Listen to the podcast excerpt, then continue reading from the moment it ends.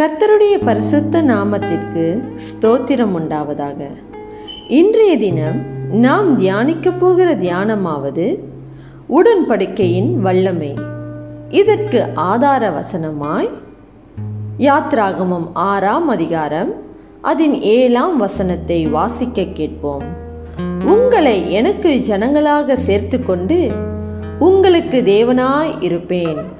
உங்கள் மேல் எகிப்தியர் சுமத்தின சுமைகளை நீக்கி உங்களை விடுவிக்கிற உங்கள் தேவனாகிய கர்த்தர் நான் என்று அறிவீர்கள். எங்கள் சபையை சார்ந்த ஒரு மூப்பர் இப்படியாக சொன்னார். நாங்கள் உடன்படிக்கையை பற்றி அதிகமாக கேட்டிருக்கிறோம். ஆனால் இன்றைய நாட்களில் நாம் அதை பற்றி அதிகம் கேட்க முடிவதில்லை.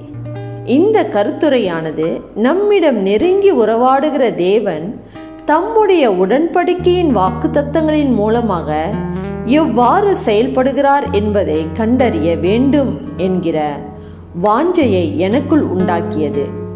தேவன் தம்முடைய ஜனங்களாகிய ஆப்ரஹாம் ஈசாக்கு மற்றும் யாக்கோவின் சந்ததியாரோடு பண்ணின புதிய மற்றும் பழைய உடன்படிக்கைகளை வேதாகமம் உள்ளடக்கியுள்ளது.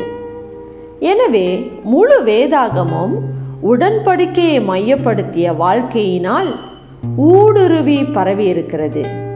தேவனுடைய உடன்படிக்கையின் இருதயத்தை இந்த வார்த்தைகளில் பதிவு செய்யலாம். நான் உங்களை என் ஜனங்களாக சேர்த்துக்கொண்டு நான் உங்கள் தேவனாய் இருப்பேன். தேவன் தமது மாறாத அன்பை மையப்படுத்தி தம்முடைய ஜனங்களோடு இணைந்திருக்கிறார்.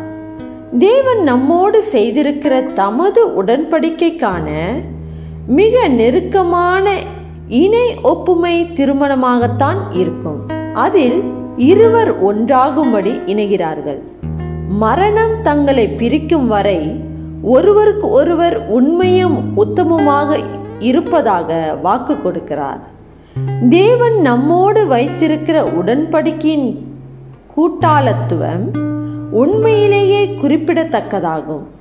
ஏனென்றால் பரிசுத்தமில்லாத ஜனங்களும் பரிசுத்தமான தேவனும் எப்படி ஒன்றாக இணைய முடியும்?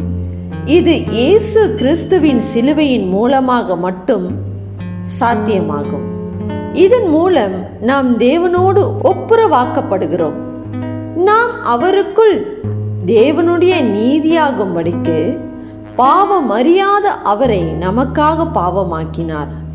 தேவனுக்கும் மனித குலத்துக்கும் இடையிலான உடன்படிக்கை என்பது ஆண்டவர் இயேசு கிறிஸ்துவின் மூலமாக மெய்ப்பட்டிருக்கிறது. கிறிஸ்துவுக்குள் நாம் தேவனுடையவர்களாக இருக்கிறோம். செபம் செய்வோம். பரலோக பிதாவே நீர் எங்கள் தேவனாகவும் நாங்கள் உமது ஜனங்களாகவும் இருப்பதற்காக உமக்கு நன்றி. நீர் உம்முடைய குமாரனை சிலுவையில் எங்களுக்காக ஒப்பு கொடுத்ததின் மூலமாக உம்மிடத்தில் திரும்பி வர வழியை உண்டாக்கியதற்காகவும் உமக்கு நன்றி செலுத்துகிறோம். இவை யாவையும் இயேசு கிறிஸ்துவின் நாமத்தினால் கேட்டு செபிக்கிறோம். எங்கள் ஜீவனுள்ள நல்ல தகப்பனே. ஆமேன்.